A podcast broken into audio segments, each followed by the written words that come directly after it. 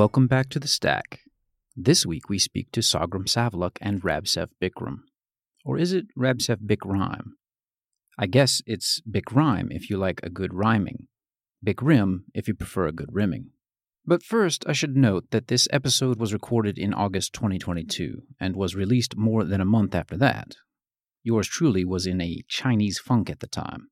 Locked down with intermittent internet, he allowed more than one substandard piece of work to be emitted at the time. This one originally got out poorly edited. It had neither head nor tail, and its guts were in a colic. I can only apologize to my patient guests and eager listeners who are accustomed to receiving from us only the highest quality emissions. I couldn't bear for the former recording to mar our legacy. I'm writing the wrong now, with an intro and an outro and a correction to previously janky audio. We have our two guests from Quartus, an Urbit software shop responsible for Keep and Peat and an Octopus and Gora and, well, the list could keep going for long, oh, very long, and goodness knows what else the future holds. A caveat emptor to the listener much of this conversation is out of date, but as with every episode of The Stack, it is now a crystalline and perfect piece of Urbit history and lore. Let's listen. So, Black Israelites, yeah. Um, how's Do uh, how's there? we don't. I, I it's they're pretty it's pretty rare. Um, the the closest thing in Asia to Black Israelites are those people in Japan, which is uh, more than you might expect, and you would expect zero, but that believe that like Moses was Japanese or like Moses visited Japan. Uh, Jesus too, right? There's like Jesus, Je- Jesus, Jesus too. yeah, yeah, Yeah. yeah, yeah, So, um, the uh, that is an outgrowth of like others who say that he visited like India during that sort of thirty years of silence and and you know studied yoga or whatever maybe. Um, but anyways, but it, that, that that's like the closest analog I can think of to Black Israelites, and they don't have the same sort of passion and they don't have the clapboards and everything like that. So far as I know, um, Few you got to get the clapboards. It's a lot of that. you do, you do. What about those uh, the the cult? That, well, I shouldn't call it a cult because I don't know really anything about it. But the Minority that religious Abe- group, yeah. yeah, Right. the minority religious group that Abe was associated with. Well, so I mean, like the reason he was like killed, like, like right, like the reason he was killed was because of the, the Moonies. It wasn't because of, I mean, you know, so yeah, it cult, but I mean, like it, it's you know, um, not that un, unknown or whatever. But he was also affiliated with some like Japanese, like some sort of like right wing groups that might fall under that. You know, there's some sort of like um, spiritual element to it.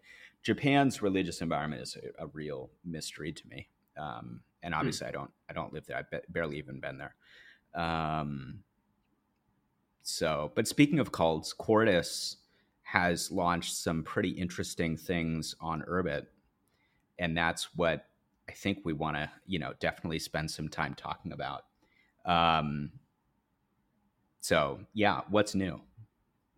So solid, solid transition. Way to throw it back at me. uh, No, well, so the, the last time the last time we spoke, and you're Yeah. you're the first time. I, I don't even know if we've ever had anybody else on twice, and now this is your third time talking to us, and obviously we appreciate that. But the last time we spoke, you were transitioning from your nine to five or nine to nine or whatever it was, and you wanted to hoon, and you had some ideas. Um, and then I don't remember if you had hit with Orca yet, but I mean, like you know, I mean, there's been there's been a pace. So just tell us about the last like year or so of your life.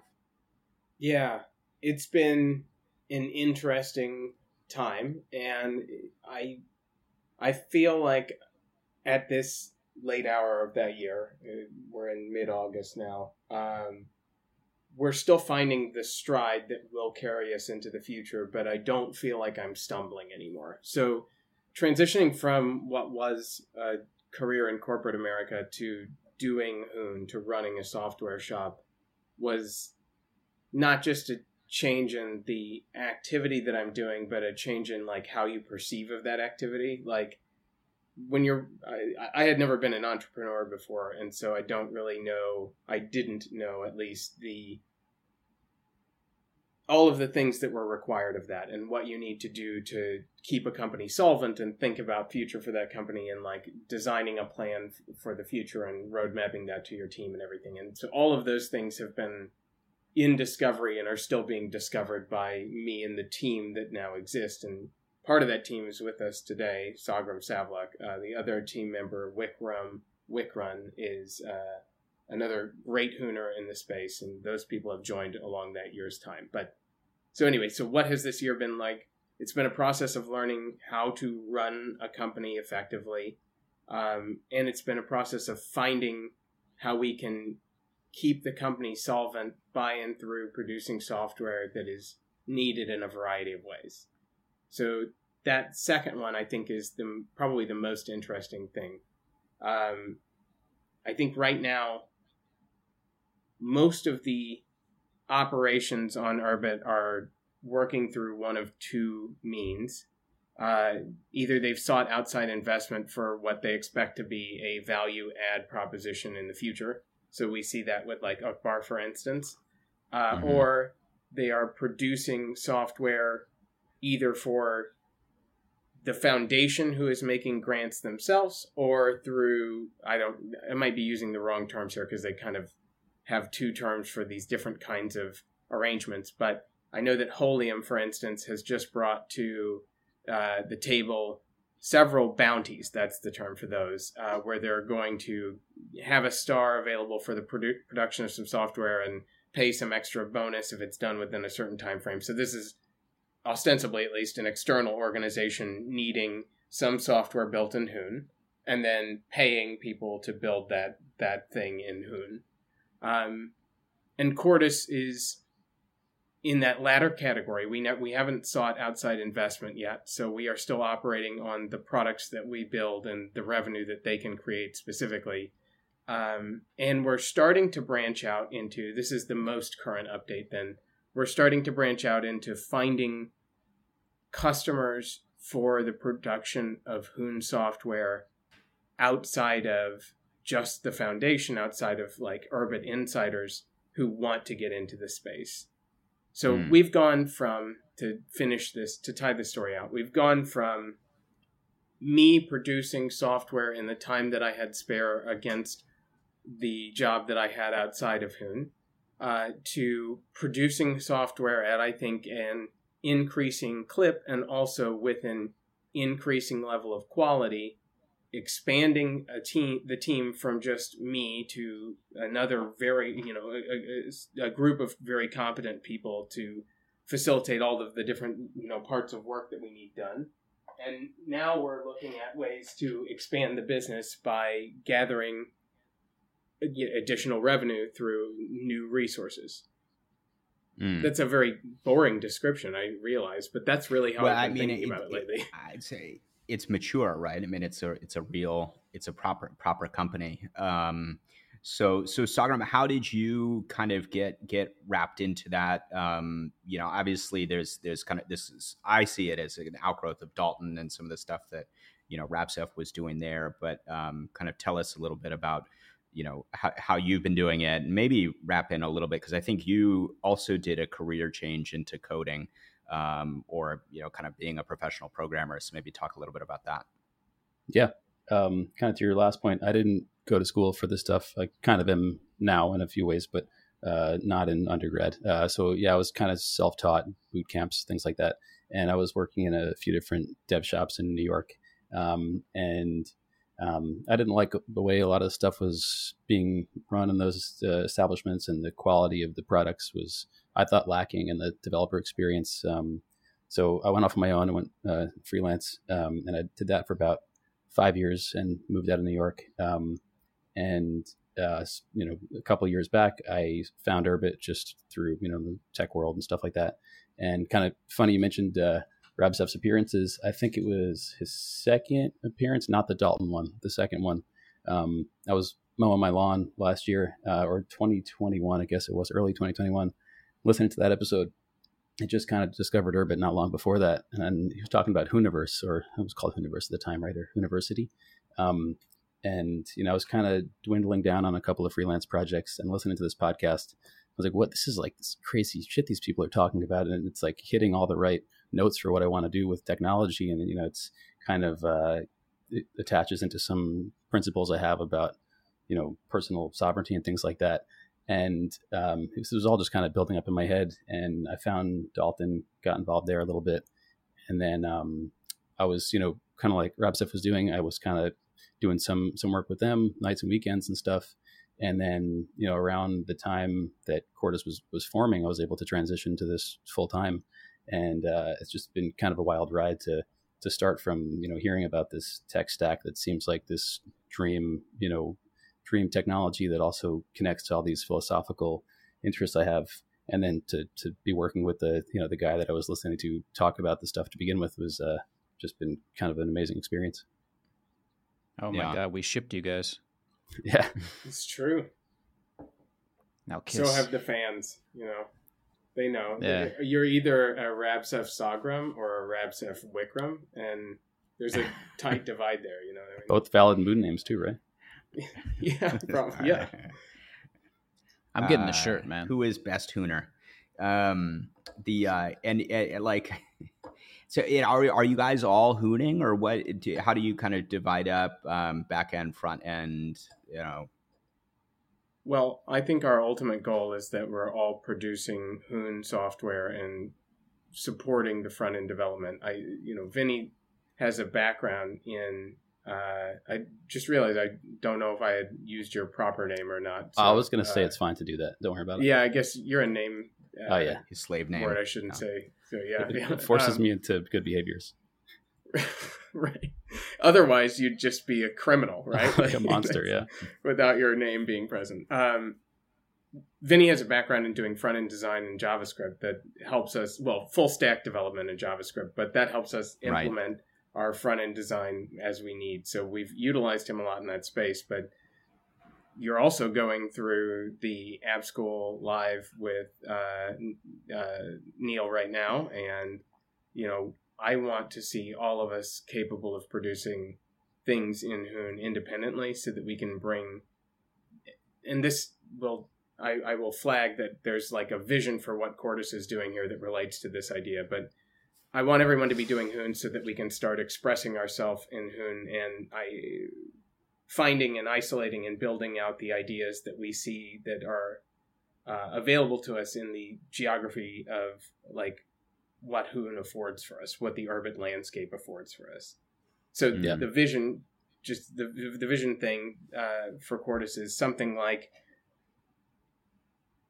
all of us come to Urbit through one or another of the promises that Urbit affords us. So, like, you may be enticed by the idea of pseudonymity with consequences, or maybe you're enticed by the idea of the simplification, or the simplification of the networking protocol, or the strangeness of the language, or a number of other factors. But those those promises don't just get built by them being promises. Someone has to go out there and do the work to to make those promises real for people. And the the second level promises more specifically too. So like identity is baked into the OS and the people who are developing the OS at its core have already solved that problem. But what are the second order consequences of having identity baked into the system and then who is going to build those like implicit promises to make sure that the users can experience those things. And that's kind of where mm. I'm starting to shape Quartus's vision. I don't know if that makes a ton of sense yeah. right away, but that's what we want to do. Yeah. Is it, yep. and it's just the three of you guys, or do you um, have some other sort of people that you bring in from time to time? We definitely rely on the kindness of non-strangers uh, throughout the Urbit mm-hmm. network. So, like Litnep Maltip has done a lot of work for us in helping prepare visuals and um, layouts and design. And uh, we've worked with Talkrex Holpen before to get our logo, mm-hmm. for instance. Um, mm-hmm. And and you know, there's there's a lot of developers out there who just will kindly support us and you know do code. Right. I get there's this one guy, and I can never remember his pat peeve, but he will DM me once every six months with like a a scathing review of some portion of code that I've written, and he'll be like, "It should be Right. like this. I don't know why you're doing it this bad way, but please don't do it that bad way anymore." And I love that guy. Like that's my favorite DM.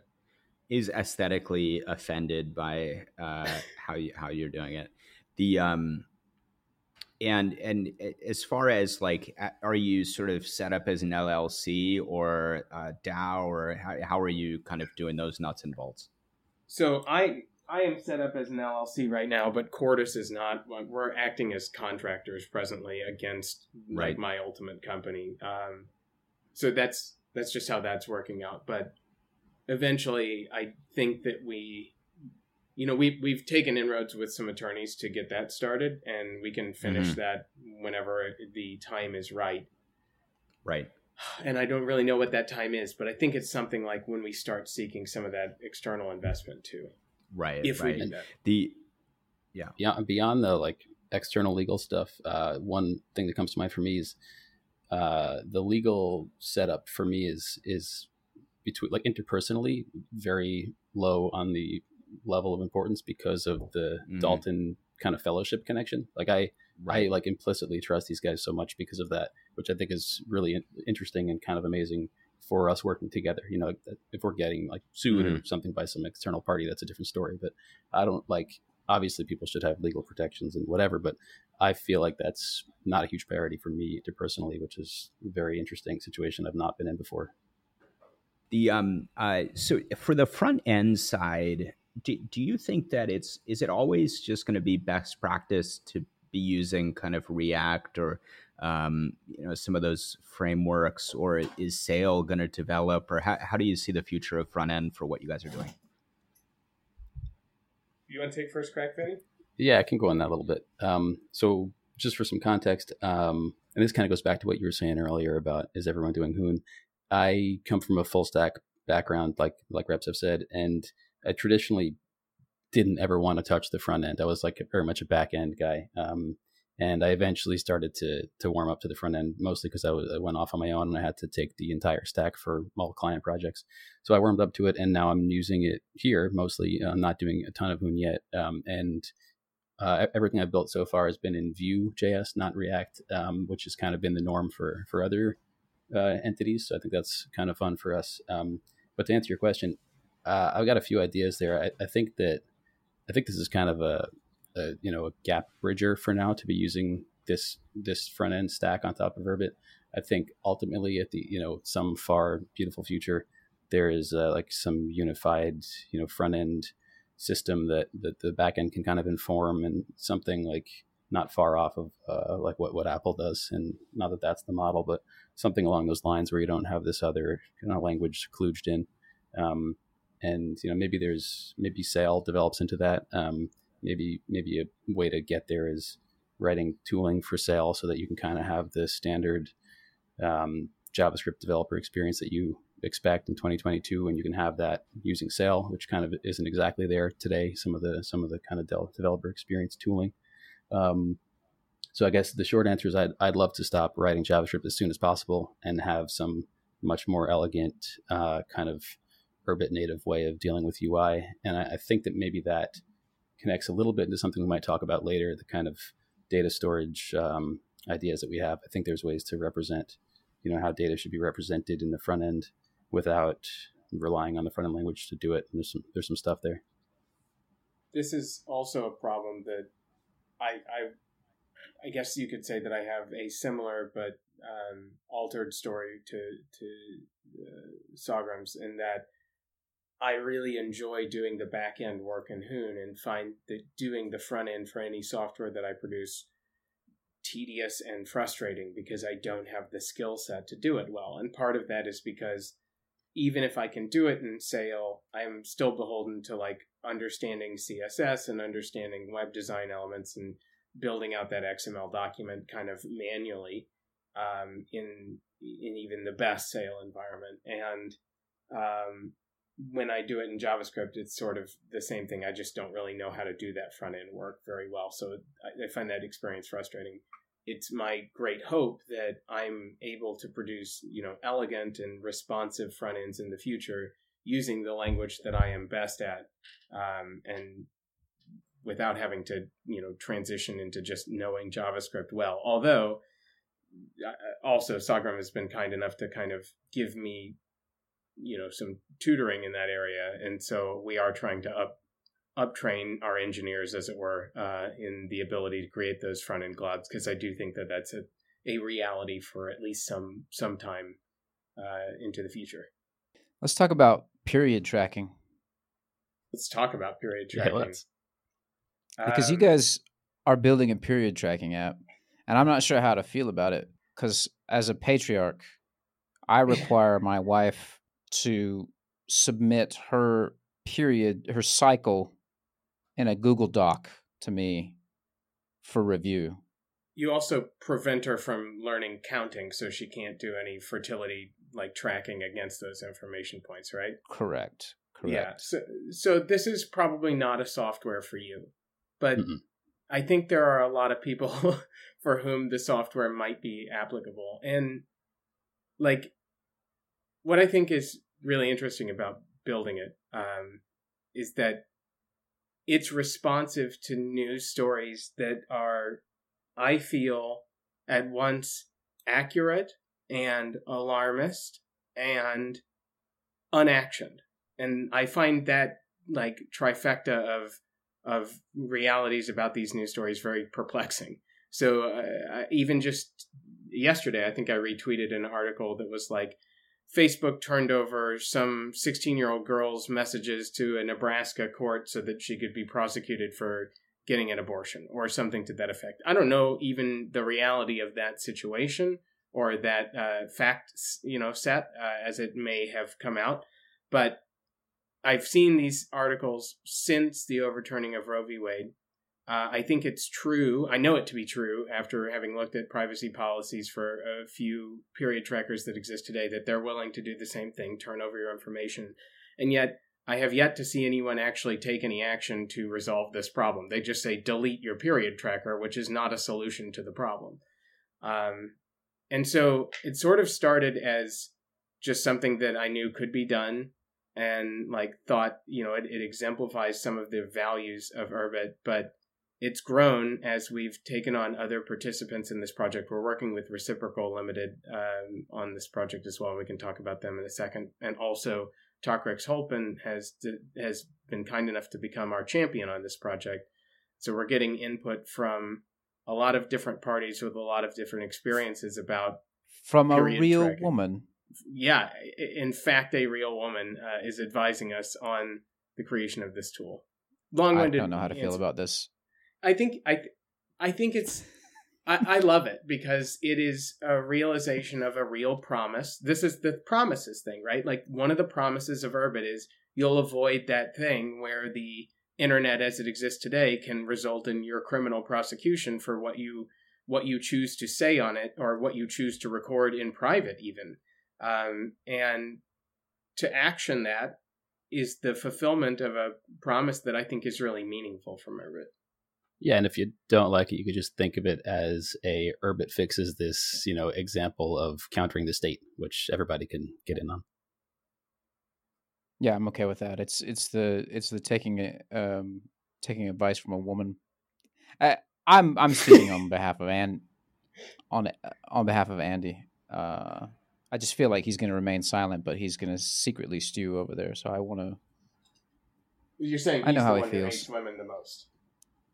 Right. Well, I mean, we compete. some days, you know, are good days and some days are bad. I get it. Well, there's a there's an office trophy. Um, yeah, no, I mean, I think I, I, I think that's great. Uh, I don't know how like the the religious folks are the the highly religious folks are going to feel about it, but you know, whatever. I think I mean, I'll, clearly, Vinny's correct uh, well, about su- the the statist feeling. I'm surprised you haven't asked us if it's pro or anti-natalist yet. Yeah, because I did name this pro-natalist chat, but I think we know why I did that, don't we? Don't we? Don't yeah, we, Vincent? because people are going to use the the period tracker app to track their fertility and then fuck a lot when they're fertile. Yeah, the, oh, this is a right. Catholic okay. stream. We we are we are building more Urbiters. People can do what they want. You, you can. It's a Rashomon. Um, the uh, it, it's like somebody could set up a channel and put up a bunch of kind of word salad left memes. And Yeah. others do not do that. Yeah. The technology is neutral, people. You can use it however you want to. It doesn't I- have feelings. I I I really hold fast and Does my it? belief. Does it have feelings? Well, it might. Um, I do think that some days my Urbit is nicer to me than others. Some days the code comes together a little more easily. I don't know if that's a feeling or just like destiny, but It might be responding But- to but you. it- you. You might need to take some ownership there. yeah, that's that's possible. I got to look in the mirror and see Mm-hmm. who's pointing back at me, kind of thing. Well, I just think you need to Let's- know your body, right? And That's and right. if you do, There's more to your body you, you than your your bulging forearms from the uh, grip strength competition. The um, cephalopods can sense periods. What was I- the end? it, their wait, wait, wait, their own periods or somebody else's periods? Somebody else's. Tactile. No, cephalopods. cephalopods? Se- do So what- cephalopods what's have the- periods? I think so. Not. They're not mammals. The um uh what is the a- a- Yeah, and but a in peri- fact, I don't even know I don't not- even know if marsupi I don't know if marsupials I I don't think they have estrus cycles. Yeah, but it just it just fills up the pouch. It doesn't drain out unless they turn upside down. it's like one of those cups. Right, so it's not even just mammal, you know, they're, they're not um the non-marsupial mammals which are called plas- placental Koalas are ma- koalas are marsupials, right? Yeah, yeah. Yeah. Al- almost everything in Australia. They're getting not everything. They're getting destroyed by chlamydia. The whole population's just getting wiped out. That's true. Is that like monkey monkeypox for koalas? The um, but. Well, what was the? I mean, I- what what what was the end game of an octopus? Did did you Well- have prizes? No, the the end game is still yet to be produced because Solidity is an absolute pain uh, and a bore. But the ultimate goal is to produce as uh, NFTs uh, each one of those project or each one of those images as an NFT as an ERC nine nine eight token, which uh, is basically like a seven twenty one that can be attached to other 721s um, and then also can like uh, ingest i guess you might say uh, additional 721s and so the goal will be someday to finish this and write it out so that the octopus that you made can attach to your ship and can receive other nfts that you want to attach to it. Uh, and then you could do something like using ETHWatcher to read which NFTs are attached to which ships by like reading the contract of an octopus. That that's the ultimate goal. I've just failed to produce that um, in a timely fashion, frankly. How did you guys? Because you were the first place that I heard of DALL-E, and now everybody is doing it in, I think, less creative ways than the An Octopus project. So how how did you get kind of keyed into that so early? Well, I'll, what would really happen there is actually kind of interesting. I was looking for a tool to allow me to do this, and I ended up finding one. It, it's actually not using a DALL-E model, but instead using Hotpot.ai. And the minute I, I swear to you, the minute I finished coding out um, the thread that that uh, I used to do this. So this is actually the way that an octopus worked is it used a product that we made called Crow, which is a chatbot that we are going to update for Chatstead, and we have some ideas about how that's going to look. But um, at the time, it was operating against GraphStore, and I had just implemented this new functionality that allows you to write a thread that Crow can run based on a prompt. And I had just finished writing out the one that will do this Hotpot AI integration and take a prompt from the chat and turn it into an AI generated image. And like immediately thereafter, I started getting. I had looked high and low to find good APIs for doing this work, and eventually settled on this one that I found, which did a good enough job. I don't mean to disparage it, but like the day after I finished coding that and like kind of launched it, I started seeing notifications on Twitter of DALL-E 2 just came out and look at these amazing images that it can make. And I was like, no, what a terrible turn of events. So that's sort of my relationship with DALL-E 2. I'm forever uh, frustrated by its untimely entrance. Well, I didn't. I I didn't pick up on the fact that they were even different.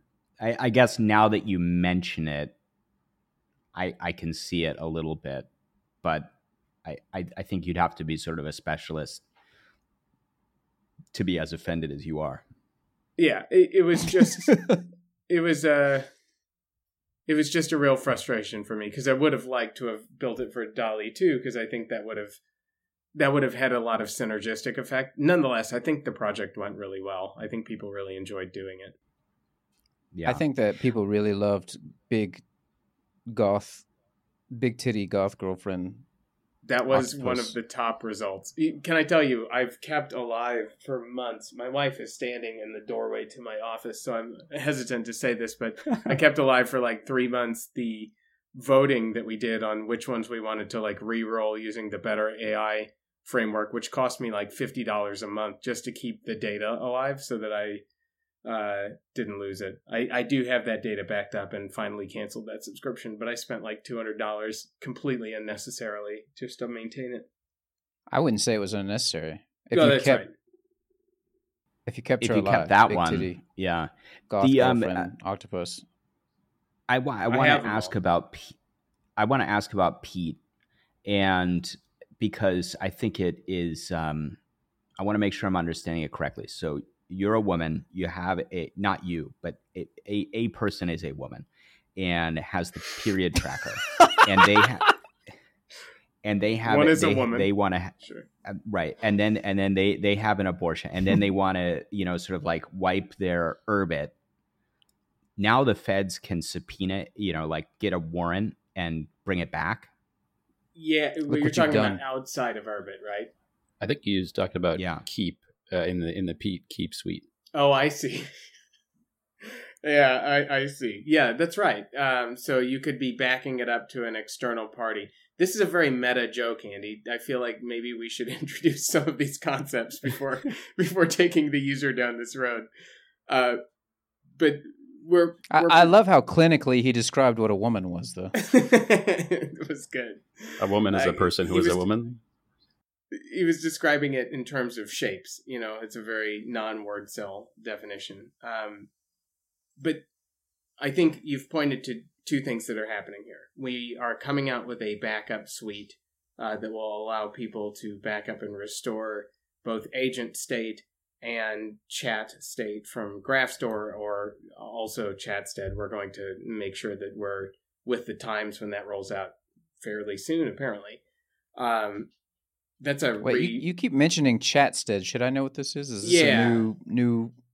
Is it a, a, new storage for chat or something? It is. It's a completely new uh, underpinning for the the social graph system that we have on Urbit, and I'm probably saying too much without permission, but you know they don't, they don't have an NDA on me. You know what I mean?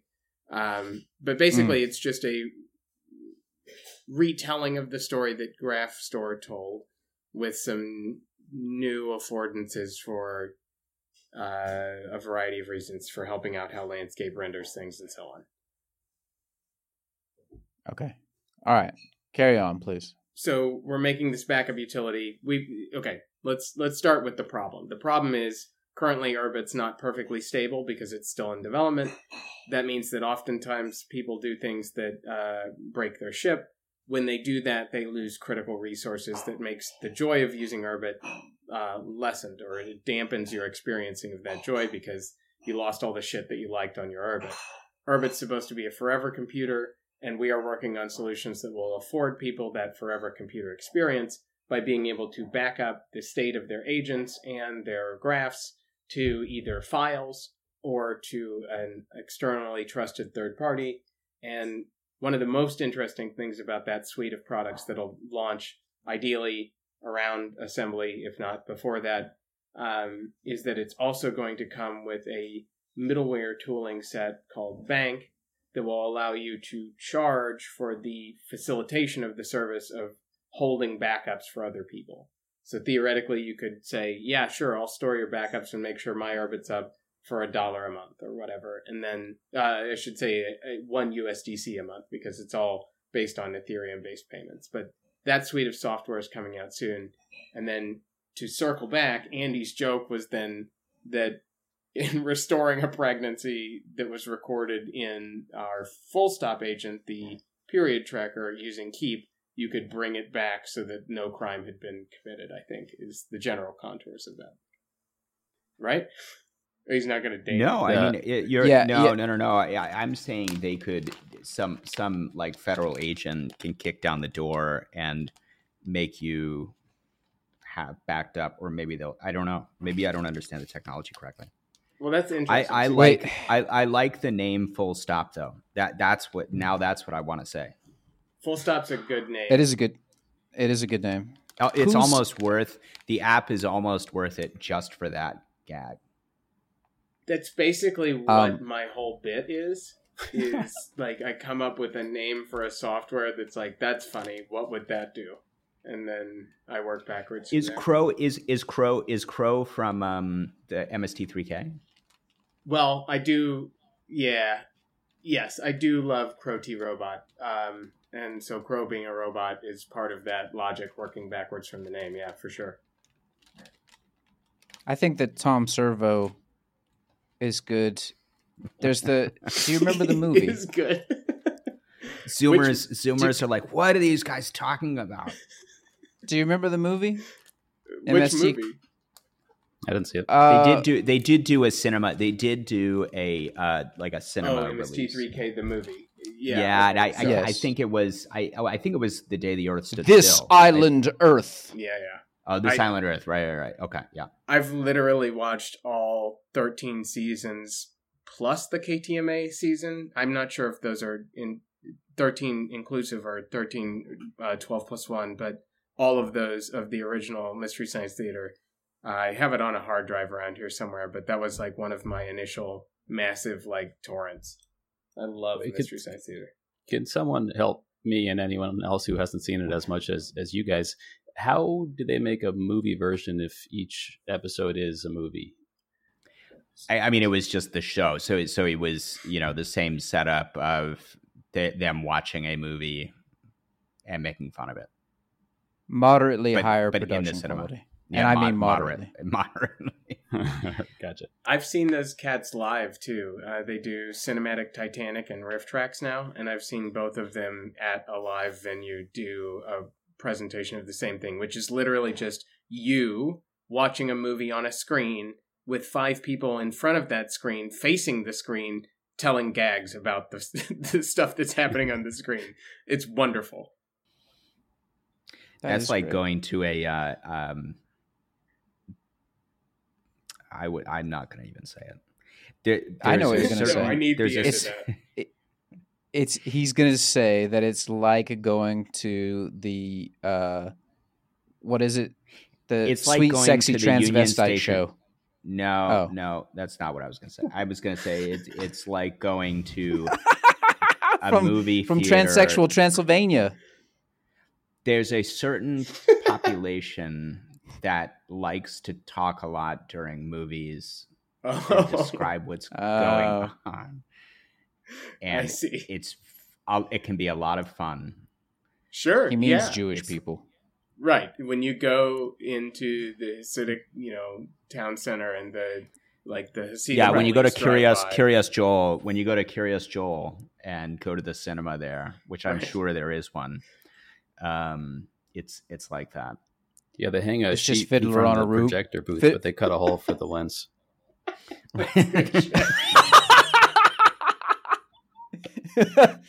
That's excellent. Yeah. Uh, yeah, yeah, yeah. Just Fiddler on the Roof on repeat. I just saw it for the first time a couple weeks ago. It's- It's good. The- the- There's the really a Topol- Fiddler on the Roof. The Roof. Topol, the Yeah. Topol movie, or you Yeah. you went to see Yeah, it? no, the production? Topol movie. okay. They don't play the jazz singer. Huh. You gotta respect some Neil Diamond. Not not so not so not not so much anymore. Mm. Is he on What's the the rocks? What's the movie I was? That's a love on the rocks joke. Is he is he on the outs for some reason? I didn't know that. I don't know. Wait, what are we talking about? Assalamu, Neil Diamond. Assalamu He said not so much anymore. Uh, As I- if he's I- been canceled. Yeah, I thought maybe No, Neil really? Diamond had done something. No, that's what I was asking. You just mean because I, I don't think no, popular Neil, no, no, no, no. Neil Neil Diamond is not canceled. He's not. Is canceled. popular in this household. Roger, Roger is. Roger Diamond? Who Roger?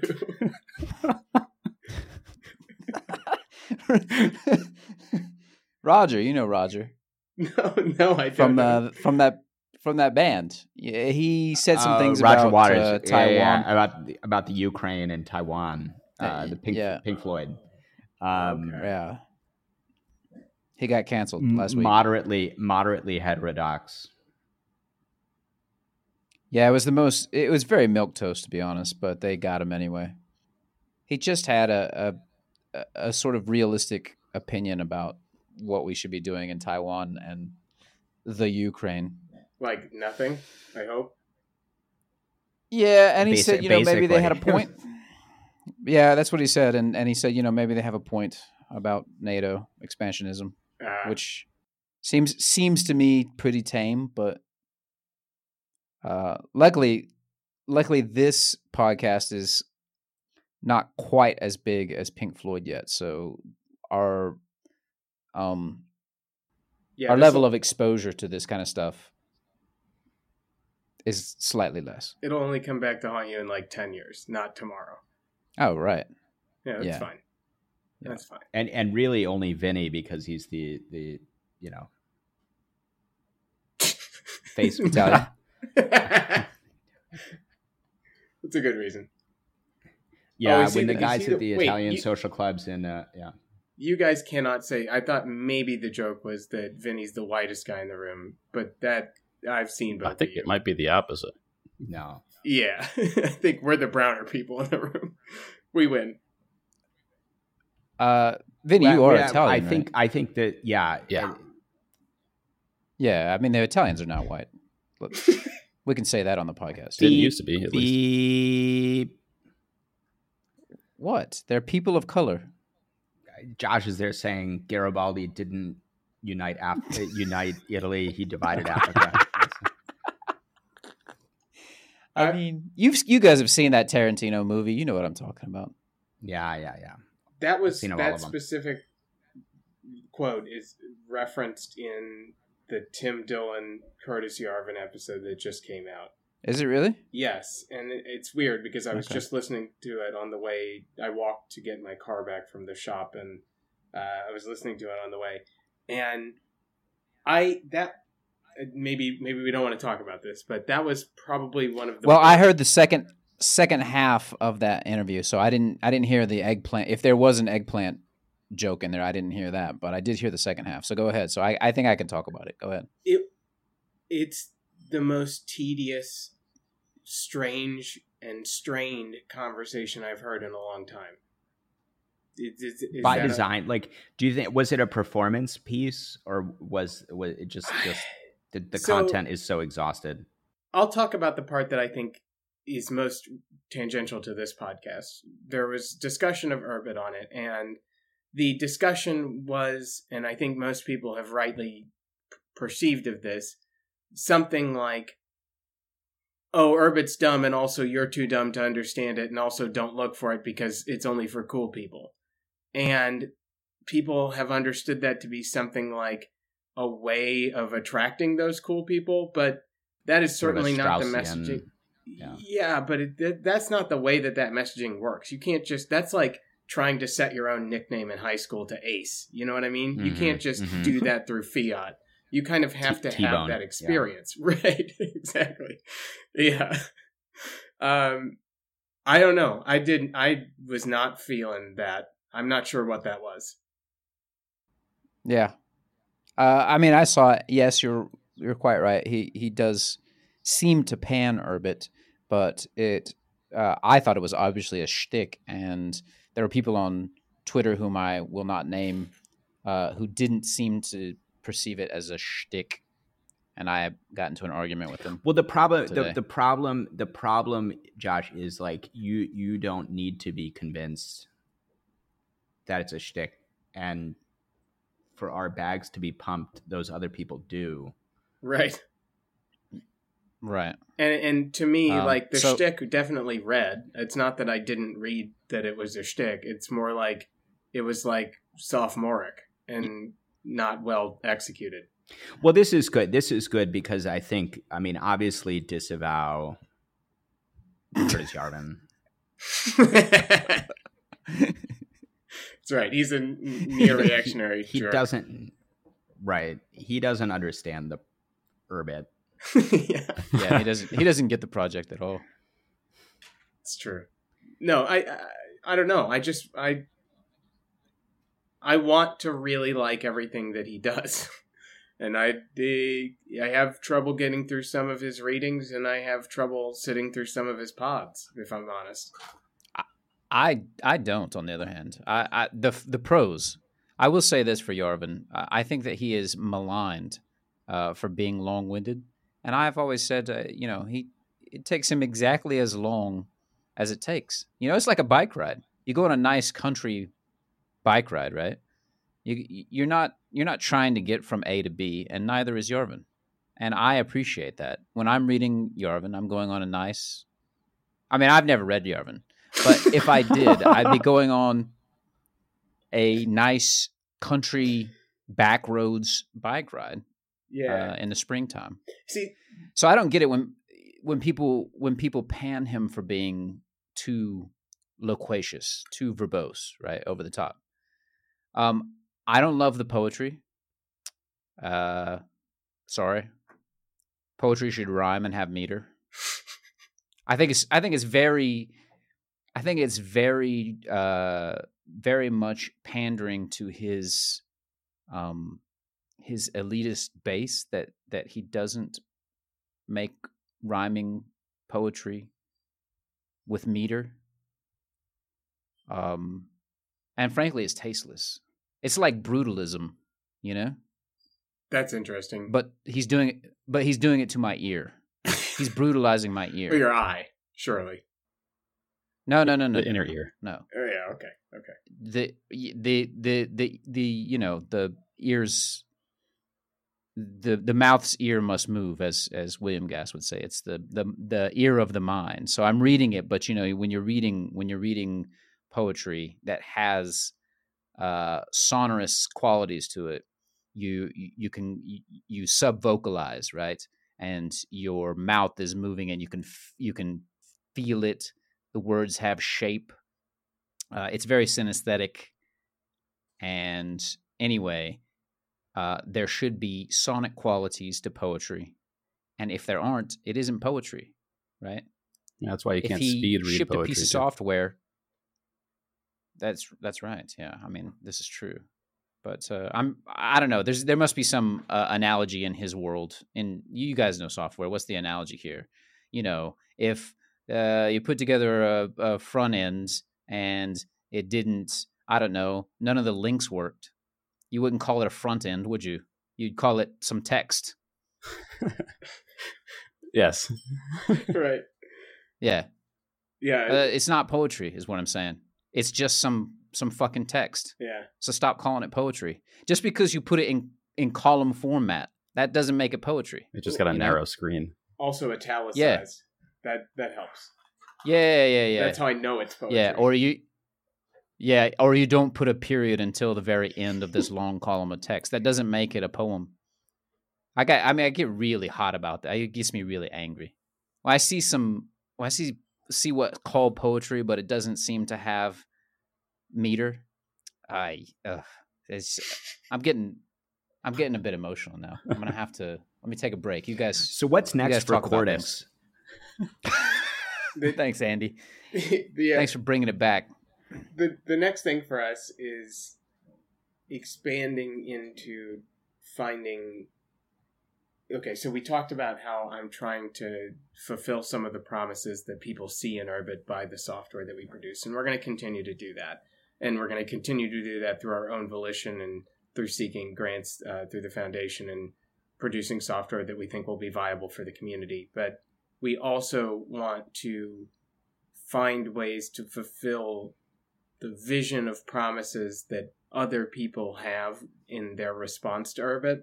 And so that's the seeking out of uh, other entities that are interested in building something on Urbit, but maybe don't have the technical expertise in Urbit to do that right away. And we have some of those coming down the pipeline. I'm not entirely at liberty to discuss all of that, but I I think that you'll find us soon as a you know a, a household name when it comes to places that want things built on Urbit. Mm. The um, uh, you mentioned something with uh, the Peat Peat Keep or Keep Peat.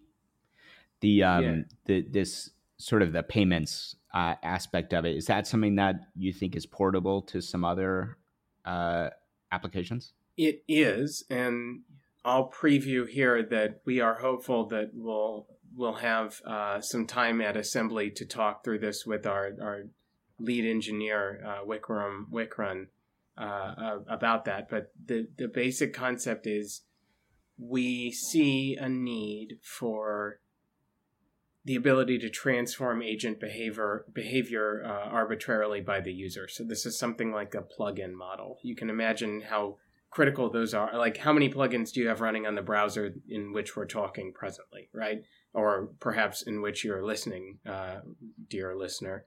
Um, those plugins are critical for most of the stuff you want to do on the internet today, right? Like your MetaMask plugin and your pop-up blocker and what have you.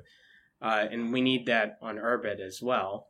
Um, the payment rail system that that's been built by Quartus is um, designed to be a middleware agent like that. So it takes in an agent and it transforms it and it produces like additional behaviors on top of the existing behavior set.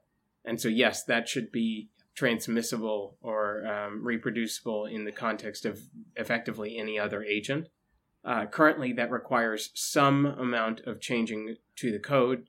Uh, so that's like if you've ever installed the debug agent uh, or library on an agent, uh, it just transforms the agent into an agent that also has the debug scries available to it, basically. Um, it does some other stuff too, but that's the general gist of it. Uh, and so bank works in the same way by adding a line into the code that says, okay, apply this library to this agent, and then also importing the library. But we're also hoping to work on solving that problem and making it so that users don't have to have technical competence in Hoon at all to be able to install these sorts of libraries uh, as additive behaviors to their agents that they're currently using. So I think that's a pretty expansive idea in terms of how it could be implemented or what could be implemented in that way. Um, but I'm really excited about where that takes us. One of the things that just yeah. I'm going to bloviate a little bit here. One of the things that it gets us closer to is the it's my data and I'll use it the way that I want. Um, and Quartus has uh, I we're pretty focused on that concept right now in terms of the promises that we're trying to fulfill. Um, I, for instance, on the the um, period tracker app, I'm really trying to make sure this that all of the data will be available to well for instance i know that somebody on urbit is working on like a biometrics data store already um, that i think we'd want to port the data to so that if you don't like our period tracking app, you can switch to a different one. But even within the period agent that I'm working on, and under the current paradigm of having the agent stored in the the specific Gall agent to wit, um, and then needing to expose that through ScrySpace and stuff like that, I'm working on making sure that this agent will be interoperable with a number of different conceivable front ends, including like offline syncing front ends, so that they, you know, a what do they call it? An air gapped front end that you could maybe take a message from and put it on an SD card and put it on something else and sync it to your Urbit or whatever. So if you're like hyper paranoid about this, we should be able to accommodate that. Um, anyway, just to, to back up, that's one of the things that we want to do is think about data availability and um, think about agent modification and how those things can be eff- effectuated by a a nominal user of Urbit, like just a base level user of Urbit, and then also like external devs who are responding to an agent that currently exists. It's a lot of information. Sorry. I'll add a tiny bit more that's maybe tangential, but um, I, when I first found Urbit, there were a lot of things that I thought it could be. Uh, you know, the kind of the the promises, the taglines that you see, and you know, obviously we're not there yet. But I'm extremely motivated to make those things happen. Like I spent long enough working on software that didn't matter and I didn't care about, and I feel like there's a path here for this thing that could really be all the stuff that I want. And I know a lot of other people want to, and uh, making sure we fulfill those promises is at least you know it's very important to me and I, I, think maybe i don't know if this is incorrect or not but it's one of the reasons that i was not interested at least early on in taking outside investment you know i wanted to make sure we can do this the way we feel is right for now um, so um, that might slide in there not taking awesome. outside investment. You mean Cort- Quartus not taking outside investment, or I mean that that was like early days of of Quartus. That that you know that path might might change in the future. But uh, that was you know early on. Uh, Eric mentioned that a little bit ago, early in the podcast. Okay, I, I may have been. Uh, I may have. Yeah, you fell off. I may have been. Yeah, I got canceled by by Xi. She every time I start talking about China, my my internet falls out. Get out while you still can, man. I'm trying, man. So not to change the subject wildly, but I'm going to try anyway. Um, I saw something recently that China is actually suffer, suffering um, a stronger demographic collapse than a lot of the rest of the world, mm-hmm. and that like repop population counts have been semi inaccurate. Care to comment? I mean, I'm doing my best. Yeah, uh, I have two kids, so that means that I've created one full Chinese person and one full American. Um, I don't. Are they separated down the kid, or are they like half and half? Uh, yeah. Um, both of my children are, in fact, half white and half yellow. Okay. Can I say that? In China, you can say that, but I don't know if you can say that in America. I'm not really sure what the the winds. The, probably, but probably not. Well, we're gonna do it anyway. I got. Uh, let me just say this that. before people start before people start canceling me about calling Chinese people yellow. That's what they call themselves. Okay, so they if do? you, yes, of course, and you're currently so in China, so you, you could do it. Yeah, I mean, what do you what do you think though? If you ask them like, "What is your skin color?" Are they going to say white? No, I did. I, it hadn't occurred to me, but then I thought yellow must be responsive to another version of white because I have an internalized uh, white uh, no, supremacy. No, no. If you, I mean? if you look if you look at the you know you can look at um, Chinese writing from 150 years ago, and they call themselves the yellow race. Uh, Fascinating. Now, people people are going to say that that's a response to uh, um, you know imperial imperial Western powers or whatever, but uh, the color yellow was you know um, the, the color yellow is important to to uh, Chinese aside from skin color. Um, anyway, so yeah, they call them. I mean, they call themselves yellow. It's it's to them, it's not a big deal. It's like I call myself white. My wife calls herself yellow, uh, if pressed. But what she says answer, is, I would, li- I would like to be whiter. Does she use those to creams? answer your question? They all do. Um, the the yes. I but yeah the the the, the demographic uh, I think demographic data in in China is pretty accurate. Like they have a you know, there's not like a missing 100 million people or an extra 100 million people. Just like the COVID data is very accurate. The well, no, that is a bunch of BS. The um, goes out again.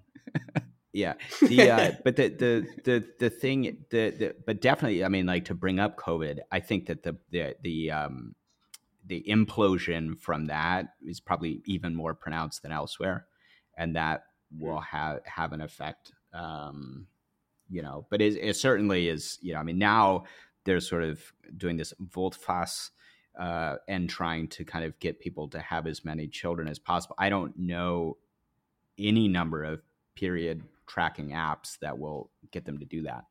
Um, because it, it's just you know it's like turning the Titanic, but um, but yeah, they have um they they have just just uh, gone to the three child policy. That's as of like what a year and a half ago. But that's because they realize uh, they're going to have to keep upping it, upping it at some point soon. I assume that they're just going to do away with the child policy altogether. Yeah, I mean that, But it's not gonna time help. anyway, right? You're talking like on the scale of generations. Like you might not. I mean, Yeah. this, you know, I'm out of my depth here, but I would think that a nation that has a demographic issue, even if they have a plan for it, that's 60 years out, Well, you might not you- survive the- the interim. There's a couple of things. One is is you've memed people so hard on one child or two, ch- you know, a- and so that's one thing about it. But then it's like just the the the pressures for like an upper middle class. I mean, you guys can look up IQ shredders um, and like disavow other stuff that these people have said. But I mean, it, it's definitely true. Like you know, this this professional managerial class, middle class lifestyle in China is super expensive, eh, if, and raising kids in it is very very hard and time consuming and everything. And it's just the idea that people would have like three or four children outside of like the eh, quite wealthy and even them like for other reasons they won't i mean it's just is not going to happen it's not No. Also, it's got that. It's got a very rat, rat utopia vibe. I don't know if Andy, Andy might know what I'm talking I know what about talking from about. Hong Kong. Well, no, but I, I mean, I know you know the the the rat utopia, but I mean Okay. like the the sort of the way that cities are set up in China as, um, you know, uh, they're, they're called little neighborhoods or whatever, but but they're set up as these um, gated communities, right? And inside the gated community is uh, a square with a few trees and whatnot. And I mean, they're quite nice. Everything's taken care of, but you know, it's just this concentrate, this huge concentration of people, and it's My Corbusier. s- this is we we talked to Galen about this uh months ago yeah. Oh, and then we lost Andy. Um, Uh, yeah, it is, and and and, and it's a uh, it's a situation where where everybody's put into this into this um, uh, I guess pressure cooker together. Uh, all of your needs are met, but I mean, there's no there's no hiking. Nobody's going hiking during the weekend. There's no outdoorsiness. There's no such thing as the outdoors in China. Not really. Um, and I don't know. I think that I think that has a lot to do with it because I th- I think that it's pretty much a rat utopia, and and uh, people are just not going to have kids. That's the really pressures that he talks about are, are are very true, but also I just think the environment here has knocked off like twenty percent of my otherwise very high testosterone. Uh, yeah. So there's another reason to leave. It's something like, are, are you leaving then? That's the that's the Yeah, yeah, turnabout yeah. here. I'm- okay, Yeah, I'm I'm getting out. you're not coming back here, are you? I, I will say, having visited, uh, having gone abroad recently, I visited England. Uh, I am once again sure that that's a silly country and that this is a serious country and that there's at least still some value to being an American. So, but I take. I am coming to not. America. Yes. Oh, what Yeah, yeah, shock yeah. of Oh. shocks! Yeah. Well, at least for at least for six months, because this is another thing is that my parents have never uh, physically seen their grandchildren. My Oh. my daughter's five and my son's Wow, three, yeah. and they spent most of their lives under the COVID regime.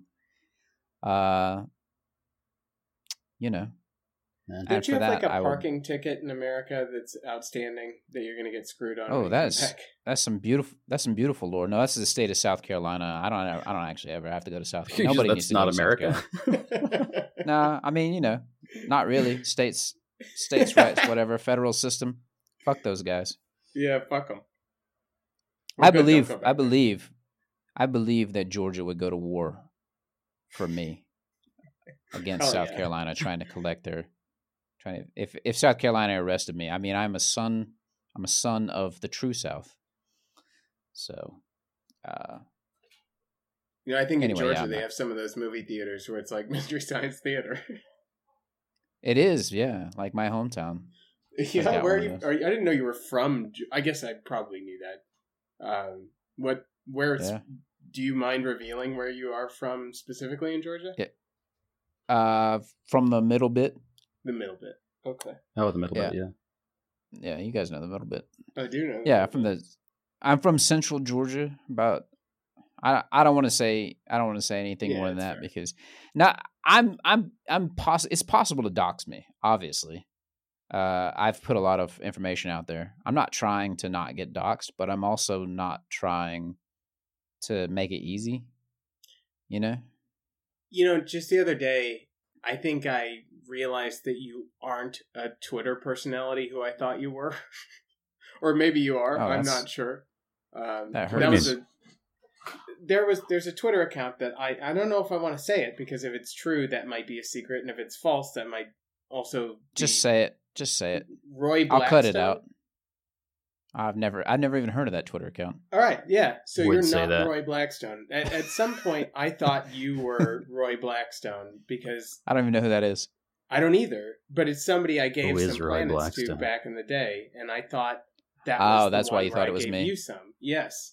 you gave some let me say that you gave planets to a an absolutely phenomenal ship poster who is uh no longer with us but he was a powerful he was powerful a beautiful twitter ship poster who's now s- sadly gone Roy, And if you're I out there, also- DM Rabsef and uh, drop some Oh, I- hints about you know I, I Middle still Georgia. know that guy is Be Josh. but uh yeah i've had to sh- i've had to shut down some twitter accounts because you know this shit has shit has gone sideways before I'm so glad I haven't had to shut mine down because that would really annoy me. I, like I probably wouldn't return. let me tell you when when when somebody when a when like a, a new york times reporter I'm, I'm just i'm not saying it was a new york times reporter i'm just saying someone like that you know Yeah. how this is these people are i can say this with 100% certainty absolute psychopaths who don't care about the truth uh they will they will make up totally incoherent lies and 20,000 people or more will believe their bullshit and come after you. And some of those people are journalists themselves. And if you if you've ever had the opportunity to have journalists try to dox you and your family uh, for some shit posts you made online, um, you'll know how terrifying it can be. Because you're thinking to yourself, you know, these people are going to find me out. I'm going to lose my job. I've got kids to feed. They don't, obviously, right? They can act like complete uh, antisocial whack jobs, and and it- you know they'll be given a promotion for it. So anyway, uh, good OPSEC fellas. That's what you want. Good OPSEC, and um, you know, I'm not going to Fed post, but I will say that those people are psychopaths, and they need to be. I, I have the opposite of good OPSEC, and I'm you're making me second guess it now. Well, I I made an OPSEC miss OPSEC misstep one time and paid nearly paid dearly for the for it, but uh, luckily it didn't it didn't. They weren't able to get me. Is all I can say. But yeah, man, it's it's, it's awful, awful. Keep good OPSEC, fellas. Yeah, I've done Or don't shitpost. too. Uh, yeah, that's what I'm. I'm hedging on shit posting only in private forums. That way, you know, I can I can keep my same Twitter account and not worry about it. But They're gonna they're gonna they're gonna find us out eventually. We're all we're all going. You know, either either we're all going down or they will collapse. One or well, I think that's but the that's the one I'm hoping for. If I can just hold out long enough, like this is also my Yeah. plan. I know that the U.S. government's never going to cancel student loans. Like they just don't have the guts for it. But I am holding out hope that all of these systems will collapse before they figure out how to restart them. So you know, Mm. I think we got another six months on the current calendar, and then like I think we'll push it again then. But I, I'm you- not worried. Oh, is it? Do you think it's going to be another like? Is it? I don't know if they've said anything because I know that there was like an extension on you know what was it like?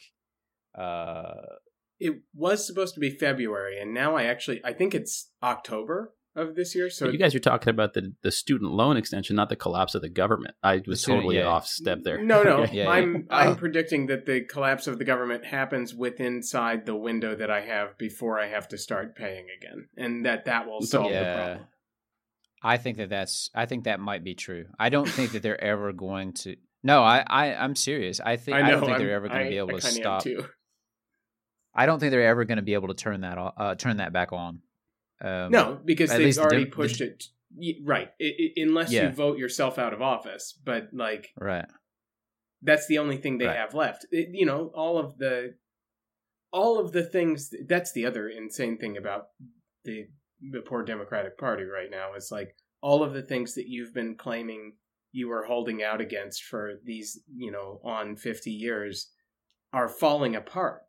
Like you've completely failed to deliver on your promise, and I don't know how you come back to voters and say we're still here to protect your reproductive rights and we're still here to cancel your student loan debt when you can't get those things done. Um, so I think they have to push Yeah. it out. Yeah. Well, I'm I'm enjoying because you know I was I was doing the thing where you pay the you you'd pay the student loan, but if if you're gonna tell me there's no uh You know, Consequence. my loan is not huh the, yeah Yeah. if i have zero consequences to not paying uh i don't know i mean you know like what's the what's the rational thing to do there right. is I'm it- not going to do it out of my- principle. Like, yeah right exactly right and i you know so i'm just i'm just watching the thing sit there and i'm thinking to myself i don't think they're gonna i don't think they're ever gonna turn it back on again so the thing's just gonna sit there until the government collapses and uh i'll just i'll keep buying crypto i guess right. That's my operational theory, at least. i don't know This is got good. one more thing we can discuss if you want, Josh. Um, Yeah, we let's go are- for it. we're I think I'm going to commit to this, and Vinny, you can tell me if we should excise this or not. But we're going to build. Well, let me. Here's my transition from our Chinese conversation earlier. What is the word in Chinese for America? Make war. And what yeah. what does it mean? Uh, beautiful country. Hell yeah, I got Oh, it right. yeah. okay, And, so what, and what does the second half of that word sound like? Go on, Eric. War. it sounds like Gora.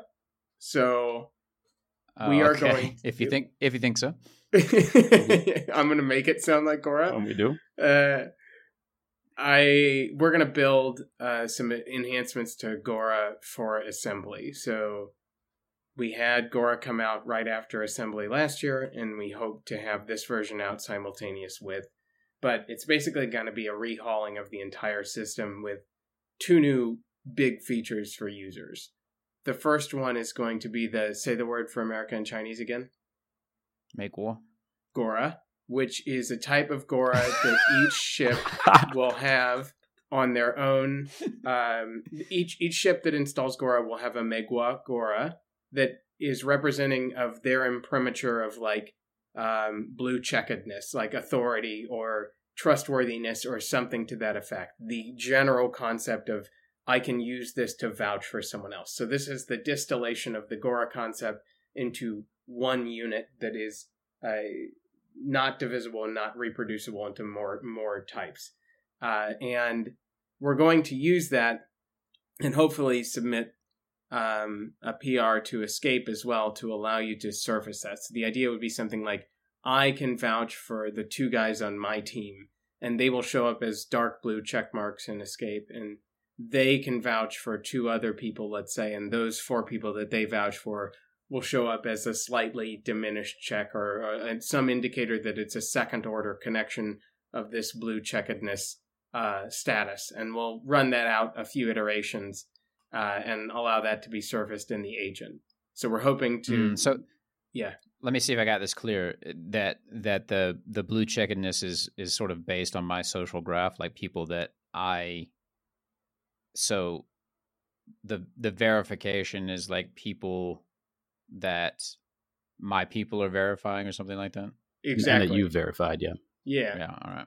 Out to an nth degree. So we're thinking like Yeah, yeah, four yeah. or five hops or three or four hops or whatever. Um, So you get the Kevin Bacon. Right. Yeah, well, maybe is it six degrees? Maybe we should take it out to six just in case. Um, but the other one that we're thinking of is is the stackable Gora thing, and primarily that's a way for me to avoid a responsibility I currently am supposed to still have, which is taking attendance at every Dalten meeting and issuing a Gora for it. Uh, in this way, we'll have the stackable Gora that'll allow you to um, issue issue multiple instances or something like that. It's really just a counter again. It, ownership on these stackable Gora will be a map of the people who own them to the number of times they've received that plotted. And so this has a number of applications, but one of them could be attendance at a recurring meeting type. Um, yeah. And I mean, the best software is built to to make your own life easier, uh, which is kind of like why we're doing any of this, I guess. But to, to add a tiny bit of romance on, onto it, uh, to me, Gora is was like the inception of what would be Quartus, and you know it happened at the last assembly. So I think it's only right to uh, to keep iterating on it for each assembly, and hopefully one day in the distant future, Gora will be this Quartus flagship that's just like this disgusting, bloated, forgotten thing, like the start menu or or something that is uh, beautiful and uh, forever. I love that. Yeah, I love. Yeah, when I think romance, I think um, disgusting and bloated. It's a stackable Gora. Yeah, yeah. Um, fat chicks, basically. That's what I think about. Uh, I'm just, I'm just thinking, I'm just thinking about an evening in Okinawa, uh, many years ago. Some Wait, people will know what I'm talking about. I, I, I wish I did, man. It sounds nice. There's lore. You know, this, this, this podcast has lore. It has deep lore. Yeah, yeah. Uh, That's the big titty goth girlfriend. Uh, oh, she, yeah, she. Uh, I mean, you know, she had a shape. This one, anyway. Um, was it stackable? Uh, was stacked. She was. She was round, fellas. Um, I don't. You couldn't. You couldn't stack anything that because uh, just everything would roll off. Um. Yeah. Uh, Is that a good place to stop with fat girls? yeah, that's that's fine with me. No, Gora, Gora are stackable. Um, fat girls not stackable, generally speaking. Um, there's like a crushing thing like FedEx. You can't just with the fat girls. Uh, All of that's correct. FedEx yeah, is a major a lot perpetrator of, of fat girl stacking, from what I understand. There's a there's a lot of engineering that goes into the packaging of fat girls. Um, gentlemen, thank you once again for coming on the stack. I mean, for being on the stack. Appreciate it, fellas. Thank you. Thanks for Thank you. Us. It's been great. That's it for the stack. Will it be back? Unknown, dear listener. But there will certainly be more from us. Thank you for listening.